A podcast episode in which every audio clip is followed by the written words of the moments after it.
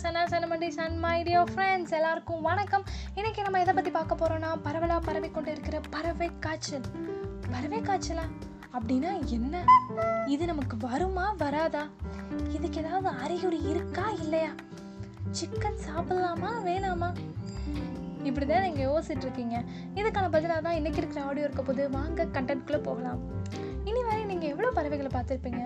காக்கா மைனா குருவி மொத்தம் ஆயிரத்தி இரநூத்தி ஐம்பது பறவை இனங்கள் இருக்குது இவ்வளோ பறவைகளா? இவ்வளோ பறவைகள் எங்கே இருக்குது காடுகள்லாம் எடுத்துகிட்டு இண்டஸ்ட்ரியாகவும் அங்கங்கே இருக்கிற மரங்கள்லாம் எடுத்துகிட்டு வீடாகவும் ரோடாகவும் ஆக்கியாச்சு. வாழ இடம் இல்லை. சாப்பாடு இல்லாமல் நிறைய பறவைகள் பிளாஸ்டிக் சாப்பிட்டு இறந்து போயிருக்கு. ரேடியேஷன்னால இன்னும் பறவைகள் இறந்து போயிட்டு தான் இருக்கு.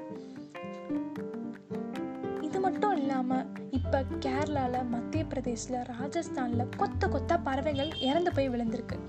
என்னடான்னு பரிசோதனை பண்ணி பார்த்ததுல ஏவியன் இன்ஃப்ளூயன்ஸா அதாவது பறவை காய்ச்சல் பரவி இருக்கிறத கண்டுபிடிக்கிறாங்க. அதனால மற்ற பறவைகளுக்கு ஸ்ப்ரெட் ஆகக்கூடாதுங்கிறதுக்காக கேரளாவில் நாற்பதாயிரத்துக்கும் மேற்பட்ட பறவைகளை கொல்ல முடிவு செஞ்சுருக்காங்க. இதற்கு கவர்மெண்ட் காம்பன்சேட் பண்ண போகிறதாகவும் சொல்லியிருக்காங்க. இந்த பறவை காய்ச்சல்னால மேஜராக பாதிக்கப்பட போகிறது பண்ணை வியாபாரிகள் தான்.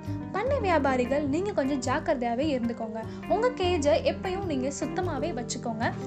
உங்களோட பறவைகளோட வந்து டைரக்ட் காண்டாக்ட் வந்து வச்சுக்கிறத தவிர்த்துக்கோங்க. ஏன்னா பாதிக்கப்பட்ட பறவைகளிலிருந்து வர கழிவுகளாக இருக்கட்டும் எச்சில்களாக இருக்கட்டும் அதுலேருந்து தான் பரவுதான் இந்த பறவை காய்ச்சல். இப்போ நம்ம கேள்விக்கு வருவோம். இப்போ கரிசோர் சாப்பிடலாமா வேணாமா? இன்ன வரை பார்த்தீங்கன்னா ஹச் ஃபைவ் என் எயிட்டுங்கிற வைரஸ் ஹியூமனுக்கு இன்னும் வரலன்னு தான் சொல்கிறாங்க எதற்கும் நம்ம ஜாக்கிரதையாகவே இருந்துக்கும். நல்ல வேக வச்ச எக்கையோ மாமிசத்தையோ சாப்பிட்லாம். நல்லா குக் பண்ணிட்டீங்கன்னாவே போதும் அந்த கிருமி செத்துரும். சமைக்கிறதுக்கு முன்னாடி உங்கள் கையையும் பாத்திரங்களையும் சுத்தமாக வச்சுக்கிறது நல்லது.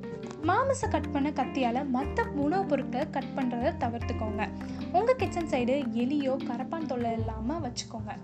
இந்த இன்ஃபர்மேஷன் எல்லாம் உங்களுக்கு யூஸ்ஃபுல்லாக இருக்கும்னு நான் நினைக்கிறேன். இத்துடன் உங்களிடமிருந்து பாய் பாய் சொல்லிக் கொள்வது உங்கள் ஸ்ரீ.